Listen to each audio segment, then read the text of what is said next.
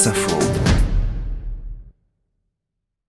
La photographie, c'est tout simplement peindre avec la lumière.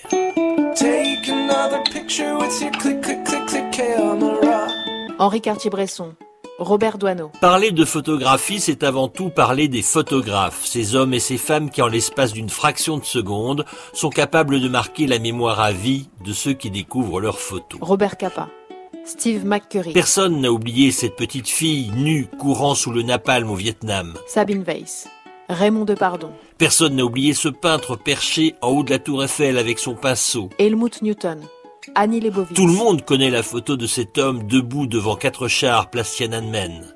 Mais l'on pourrait ajouter aussi celle de Marilyn Monroe sur une bouche de métro. Camille Lepage, Saul Leiter.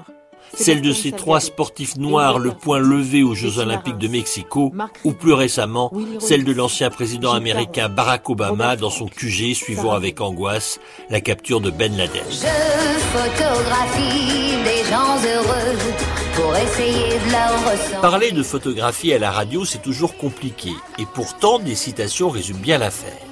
Ainsi, pour certains, la photographie aide à voir les gens. Vous ne prenez pas une photographie, vous la faites. Il n'y a aucune règle pour faire de bonnes photos, il y a seulement de bonnes photographies.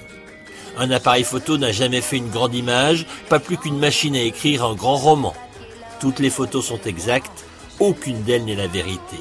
Ou encore, pour être artiste, vous devez encourager les choses que la plupart des gens négligent. Est-ce que c'est beau, la photographie? J'en plus, la bombe à brasser. Enfin, le plus ancien cliché date de 1826. On le doit à Joseph Niepce, la photo le représente chez lui, devant sa maison. Elle est exposée au Texas, c'était il y a 194 ans.